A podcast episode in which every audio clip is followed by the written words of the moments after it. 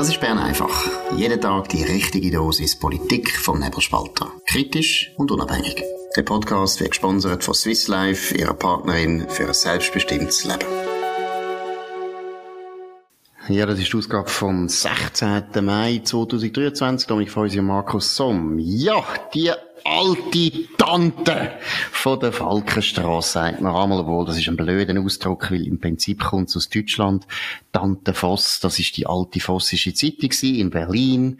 Der hat man Tante Voss gesagt. Ja, ja. Und das ist genau der Grund, warum wir nachher auch mit der NZZ gesagt haben, sagt die alte Tante. Ist natürlich immer ein Ehrenbegriff, aber die alte Tante kommt eben wie die alte Fasnacht. Nachdem die FDP schon entschieden hat, wie sie im Klimaschutzgesetz falsch wird stimmen, kommt Zürich Zeitung und schreibt jetzt schon zweimal, dass Klimaschutzgesetz ein Mumpitz ist, ein Unsinn ist, ein Subventionsmonster, wie wir das selber auch gesagt haben. Dominik, um was geht's genau? Ja, ich finde es ja großartig, wenn die NZZ äh, anderthalb Jahre nachdem so ein Rudi Noser und ein paar andere komische Leute auf die Idee gekommen sind, man könnte eine Gletscherinitiative machen, jetzt plötzlich schreibt, wie blöd auch der Gegenvorschlag ist. Ähm, wir haben von Irrsinn und, und Irreführung äh, von den Bürgern gelesen, beim Hans-Uli Schöchli heute, beim Christoph Isering, Klimaschutzgesetz, die Mehr vom grünen Wirtschaftswunder. Das ist keine Neuigkeit, aber es ist wichtig, dass man das wieder schreibt. Man könnte das ja auch jede Woche zweimal, dreimal schreiben, es wäre immer noch richtig. Es ist gut, dass die Schweiz klimaneutral werden will, schreibt er, dem Stimmbürger aber vorzugaukeln, dieses Ziel lasse sich herbeisubventionieren, ist dreist. Wir brauchen ein Klimaschutzgesetz, aber eines, das auf Kostenwahrheit setzt. Jawohl, großartig. Gibt nichts hinzuzufügen, außer das, was vielleicht der Gerhard Schwarz schreibt in seiner Kolumne, warum das Klimaschutzgesetz gegen den Geist der Aufklärung verstößt. Auch das ist richtig. Er ist äh, der frühere Chef vom Wirtschaftsteil äh, gewesen legendärer Chef vom Wirtschaftsteil und schreibt heute noch in der Kolumne jeweils da so manchmal äh, die Wirtschaftsabteilung bei der NZZ vergisst.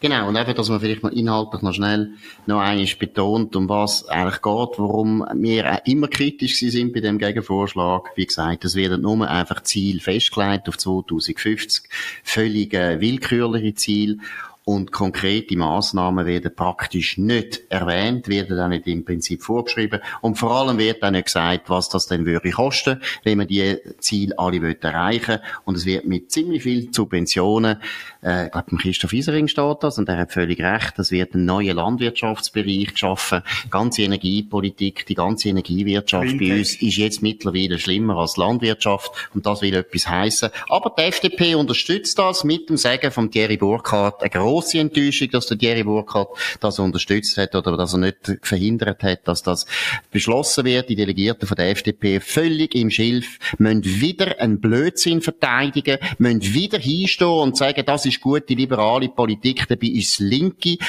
blöde Subventionspolitik und so macht man die FDP kaputt und so wird man auch die Wahlen verlieren. Ist sehr bedauerlich, weil es wird das ganze Land verlieren, weil wenn der Freisinn sich nicht bald erholt, dann geht's nicht mehr gut weiter. Dann vielleicht muss man wirklich einmal ein Thema, äh, ein paar Wörter sagen zu der Zürich Zeitung. Auch das ist ein Ärgernis. Jedes Mal kommt die Zürich Zeitung immer dann, wenn die Entscheid schon alle gefallen sind, kommen sie Hände führen und sagen, ja, wir haben es im Fall nicht gut gefunden. Ja, wir finden es nicht gut aus ordnungspolitischen Gründen können. Das ist jenseits von Gut und Böse, wie der Dominik gesagt hat. Wir haben im Parlament die ganze Zeit darüber diskutiert, haben, hat man nichts können lesen in der Zürich Zeitung, dass das ein Unsinn ist. Der Rudi Noser ist immer geschont worden, wo sich da vollkommen in Schilf gestellt hat, wo vollkommen sich verirrt hat. Und jetzt, nachdem auch die FDP-Delegiertenversammlung beschlossen hat, kommt Zürich Zeitung auch noch. Und es ist wirklich ein Muster. In allen intensiv diskutierten Themen von der schweizerischen Innenpolitik kommt Zürich Zeitung immer zwei zwei Jahre später und sagt dann, ja, wir haben es im Fall immer gesagt. Und immer dann, wenn es wirklich darauf ankommt, dass die führende bürgerliche Zeitung wirklich Stellung nehmen, hört man gar nichts aus der Falkenstraße. Ja, es müsste eben, oder wie soll ich sagen, es fehlt, glaube ich, in der Redaktion an zwei Sachen. Erstens am Bewusstsein, wie wichtig die NZZ für die FDP ist. Ähm, die Redaktoren, die ich näher kenne, die tun das dann immer so, das ist denen immer so peinlich, dass sie sagen, ja, nein, nein, wir haben nichts mehr zu tun mit der FDP. Nein, nein, nein. Aber die Realität ist, von mir aus haben die Redaktoren nichts mehr mit der FDP zu tun, das könnte ja noch sein. Aber umgekehrt ist es halt wirklich so, dass die FDPlerinnen und die FDPler die NZZ lesen. Ja. Und wenn dort nichts steht, dass die Idee vom Rudi Noser ein Blödsinn ist, mhm. dann ist wie das sogenannte Overton Window, ist dann plötzlich so, dass man könnte, ja, ja, der Rudi Noser ist unser Ständerat und da kann man die Gletscherinitiative gut finden. Oder? Und darum ist es wirklich wichtig, dass die Leute, die Frauen und Männer bei der, bei der NZZ ein, ein Sensorium entwickeln darüber, dass sie wichtig sind. Insbesondere, nicht nur, aber insbesondere für äh, die FDP. Obwohl die Zeitung ja, sagen wir, wenn man sie ausrechnet, wie viel Prozent von der Bevölkerung in der Schweiz, ist das alles marginal. Aber es ist eben ein wichtiges Milieu. Und der zweite Punkt ist, um das machen, brauchst du einen, einen Kompass, einen liberalen. Und den Mut, dann das auch zu schreiben, Leute verrückt zu machen, äh, einen Routinoser halt verrückt zu machen. Und das schon relativ früh zu sagen. Nein, die Politik, die geht in eine falsche Richtung, die führt zu einer Subventionitis. Da können wir jetzt schon sagen, dass man da nicht dafür sein, wenn man liberal ist. Genau, und vielleicht noch ein wichtiges Wort, wo alle die vielen Zuhörer, die wir haben, die in der Zürich Zeitungsredaktion tätig sind. Wir haben euch alle gern. Nein, wir haben euch nicht unbedingt immer gern. Oh. So, Dominik ist da ein bisschen zu versöhnlich. Nein, es geht nicht um das. Es geht nicht um das. Es geht nicht um Liebe. Nein, es geht um das, wie ihr wahrgenommen werdet. Und ihr werdet wahrgenommen in wirklich sehr wichtige Kreise von der FDP. Sehr wichtig. Sehr viel wichtiger kann man gar nicht mehr. Die Leute, die Personen, die ich da im Kopf habe und wo mir das auch gesagt haben, die FDP selber sieht Zürich Zeitung als absolut unzuverlässig an, wenn es um ihre eigenen Anliegen geht, wenn es um ihre eigene Politik geht und so weiter. Und es ist wirklich ironisch, einfach, dass es mal gehört habt. In der FDP, in wichtigen Kreisen herrscht Meinung vor, entweder sind viele Leute in der Inlandredaktion SVP von der, von der Zürich Zeitung oder sie sind links. Aber freisinnig sind es nie mehr. Und das Bashing, und das stimmt, muss man also auch sagen, das Bashing von der FDP, wenn es um wichtige wichtige Sachen geht, auch von den eigenen FDP-Leuten, ist wirklich legendär. Aber noch eines, was mich viel mehr stört, ist wirklich in der Sache. In der Sache hat der Christoph Isering, wo immer ein absolut guter, liberaler Journalist ist und auch der Schöchli tut ab und zu ein bisschen hin und her quackeln, aber ab und zu hat er wirklich den liberalen Kompass. Nadel stimmt meistens. Gary Schwarz immer auf der richtigen Nein. Seite, selbstverständlich. Der Kompass wäre ja da, aber ihr müsst den Kompass dann schon vornehmen, wenn das Zeug diskutiert wird und nicht, wenn wir drei Wochen vor der Abstimmung sind und eigentlich schon alles, der Mist ist geführt. Der Mist ist geführt, wir werden die Abstimmung wahrscheinlich noch verlieren und auch eine Zürich-Zeitung hätte können verhindern, dass wir überhaupt über den dummen Gegenvorschlag abstimmen Also da gehört ihr eben einen Ex-Pfadfinder, der weiß eben noch, wie der Kompass funktioniert. Man muss den führen und man muss dann die Karte nehmen, man muss ihn drauflegen, muss mit einem Bleistift, muss man einen Strich zeichnen aufzeichnen und dann weiss man, wo man hinläuft. Das ist ganz, ganz wichtig. Gut, jetzt müssen wir noch über den Peter Bodemann reden. Das ist ein grossartiges Interview, äh, gestern Abend publiziert im Blick. Der Blick ist zum Peter Bodemann gerannt, weil ja das Solarprojekt, das er lanciert hat, in der roten Analyse, ähm, ich glaube vor etwas mehr als einem Jahr, ich, im Januar äh, 22, äh, das ist komplett kastriert worden, ruft er aus, weil es jetzt nur noch ein Sechstel so groß ist, wie er es äh, ursprünglich geplant hat. Und es ist einfach ein Dokument, weil er da behauptet, ähm, alle anderen liegen falsch, das ist ein Blödsinn, es braucht auch gar keine Subventionen, es würde sich lohnen. Und äh, ganz schlimm, oder leider haben vorerst Solare Nichtschwimmer das Projekt gekapert und kaputt gemacht. Ganz schlimm. Und äh, es liegen alle falsch. Auch der Rudi Noser liegt, liegt falsch. Und der Solar Express wird jetzt kapert von Subventionsempfängern. Und ähm, äh, dass sie haben alle nicht begriffen, wie gut das wäre, wenn man wirklich 5,8 Quadratkilometer Solarpanels würde aufstellen auf vier Meter Höhe Stelzen im Saflistal. Und äh, die Grünen sind vor allem, er greift die Grünen an. Das ist, das ist clever, oder? Ist immer so. Er muss auch aufpassen. Die SP muss aufpassen aufpassen wegen der Grünen, wo ja im Wallis gegen das antreten. Es gibt bald eine Volksabstimmung. Alle liegen falsch, nur der Solarinitiator Peter Bodemann, der liegt richtig. Genau. Wobei man muss schon immer attestieren, er hat einfach schon lustige, lustige Ausdrücke. Ich meine, Nichtschwimmer. Das ist einfach gut. Im Wallis, wo es fast kein Wasser hat. Oder besser gesagt, kein Meer zumindest. Und nur einen dummen, verschmutzten Fluss, wo Eurone heisst. Jetzt, jetzt, jetzt komme ich dann wieder, jetzt komme ich dann wieder Reklamationen aus dem Wallis. Nein, Drohne ist wunderschön. Rotte, genannt, genannt. Rotte, Rotte habe ich gerade sagen. Du hast mich zu früh unterbrochen. Rotte, Rotte, nein. Aber, äh, was wirklich äh, du hast völlig recht, äh, beim Peter Bodemann immer wieder rausstrahlt, ist ein Selbstbewusstsein, wo eigentlich empirisch schwer abzustützen ist. Warum er so viel Selbstbewusstsein hat?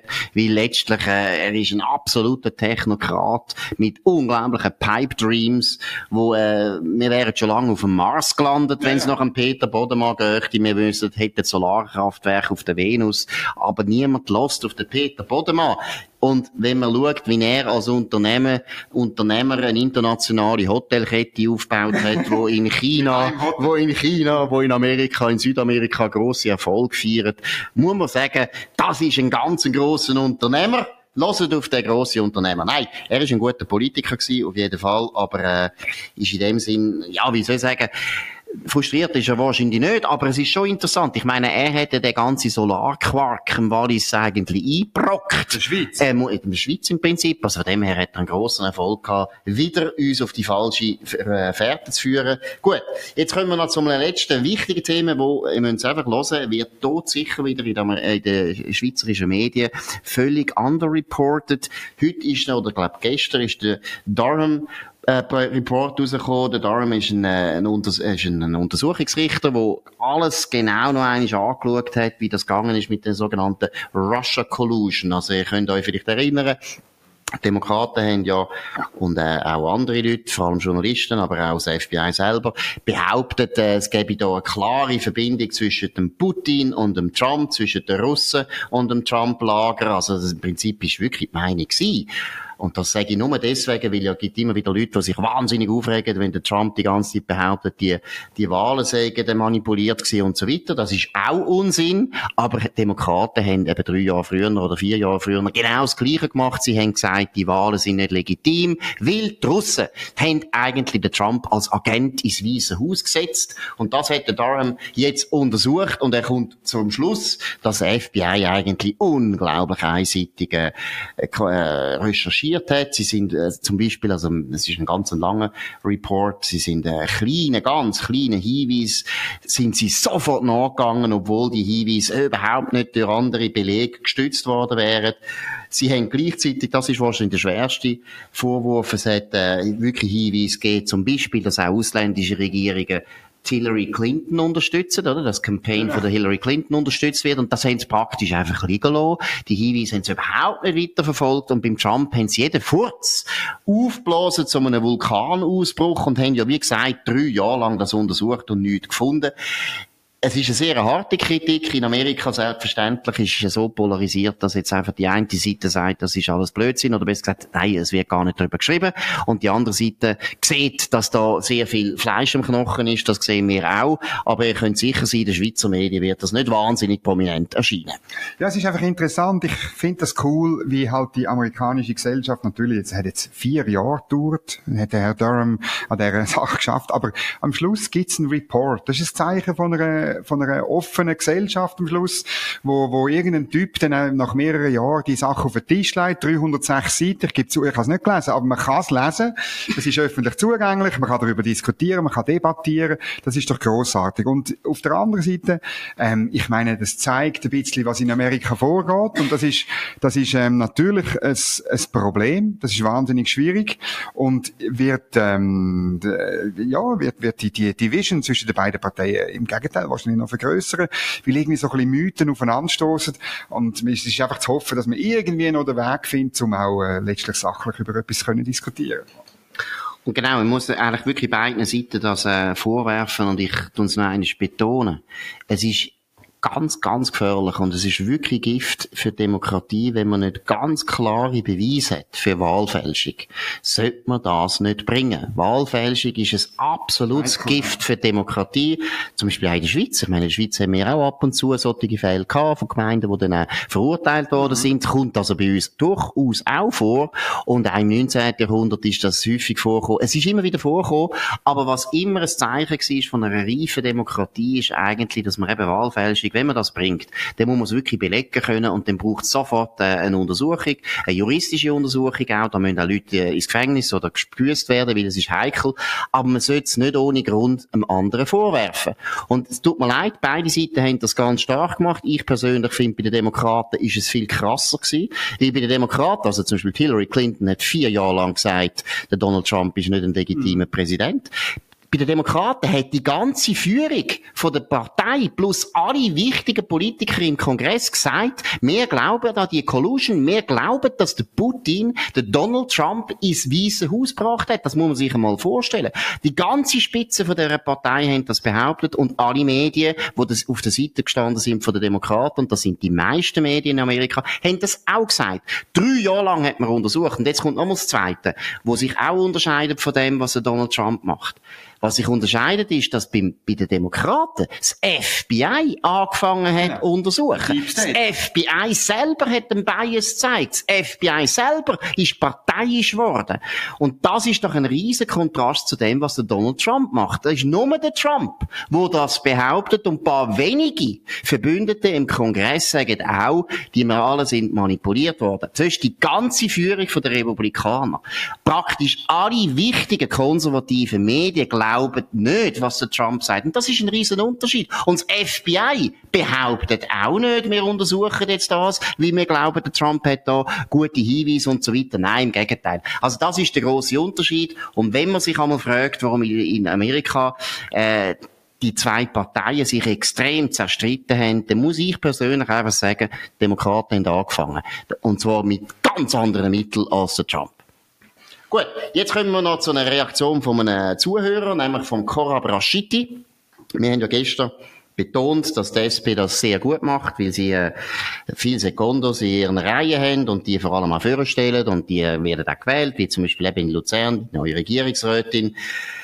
Dann hat der Korab Rashidi, der ist Grossrat vom Kanton Bern. SVP hat sich gemolden und hat völlig zu Recht darauf hingewiesen, es gäbe also auch bei der SVP Sekundos und hat sich auch gewehrt, weil er gesagt hat, äh, er fände das keine gute Idee für eine liberale oder eine konservative Partei wie die SVP, dass man darauf hinweise, er sei Albaner, er will mit seinen Inhalt gewinnen, er sei überzeugt, er könne mit dem Inhalt gewinnen, weil er nämlich genau das Gleiche gesagt hat, was wir gestern auch gesagt ja, haben. Bestätigt, hat uns ja. auch bestätigt, dass nämlich gerade bei den Sekundos und vor allem Leute aus Albanien Albanien oder aus dem Kosovo sehr viel Verständnis da ist für liberale oder konservative Vorstellungen. Ich finde, danke vielmals für die Reaktion, die ist gut. Wir tun den jetzt auch jedes Mal portieren, weil er ist nämlich auch auf der Kandidatenliste von der SVP Kanton Bern. Jetzt hören Sie mal für zu. Für den Nationalrat. Für den Nationalrat. Hören Sie mal zu im Kanton Bern. Zum Beispiel der Dominik Feusi, der im Kanton Bern, meine, der wird jetzt gewählt, Gott Meine, Stimme, meine ja. Stimme hat er, ist ganz Doppelt. klar. Doppelt. Doppelt. Zweimal Cora Braschitti auf alle Listen. Und zwar, er hat auch noch geschrieben, er fände die österreichische Schule von der Nationalökonomie gut. Das ist sowieso äh, super weil das die meisten Leute gar nicht mehr wissen, was das ist. Das ist die große Schule, die gecheckt hat, was eigentlich Ökonomie ist, nämlich mehr als Rechnen, ein bisschen mehr Denken.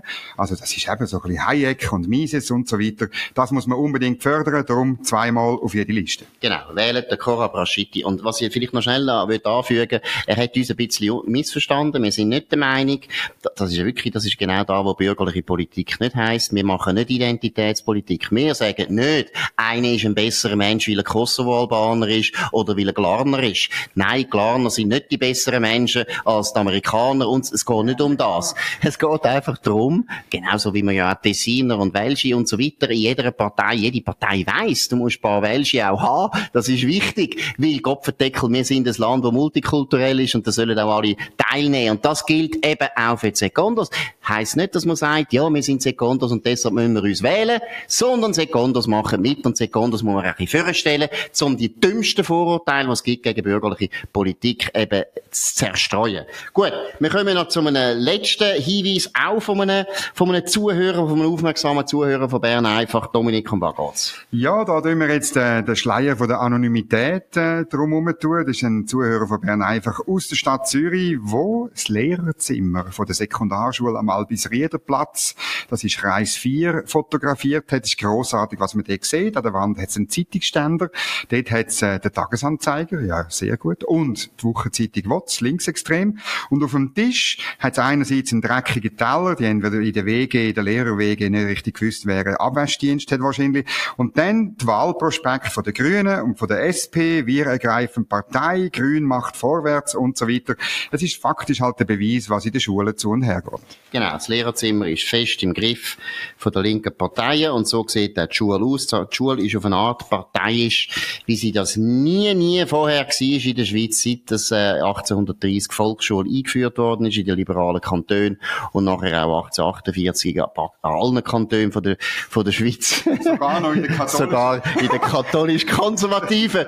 Ich muss da auch noch etwas, das war nämlich auch noch ein Hinweis von einer Zuhörerin von Bern einfach, die offensichtlich katholisch ist und sich beklagt hat und ich muss sagen, zu Recht hat sich beklagt. Ich würde ja eher den Dominik Feusi angreifen und nicht die römisch-katholische Kirche, aber ich weiss, dass ich ihn immer gut kann foppen, indem dass ich die römisch-katholische Kirche ein bisschen in ein kritisches Licht und stelle. Nein, nein. In ein Kirchenlicht. Genau, in ein Kirchenlicht. Nein, nein, wir haben, also ich habe gar nichts gegen Katholiken, gegen die katholisch-konservativen habe ich auch nichts mehr, weil meistens stimmen die nämlich richtig. Aber was wirklich interessant ist an dem Bild, es zeigt einfach, unsere Schulen haben ein absolutes Bias-Problem. Sie sind parteiisch. Die meisten Lehrer sind einfach links und sie finden auch das gar kein Problem. Gut. Ja, schicken noch mehr, schicken noch mehr so Bilder an redaktion.nebelspalter.ch. Wir sind froh um Rückmeldungen.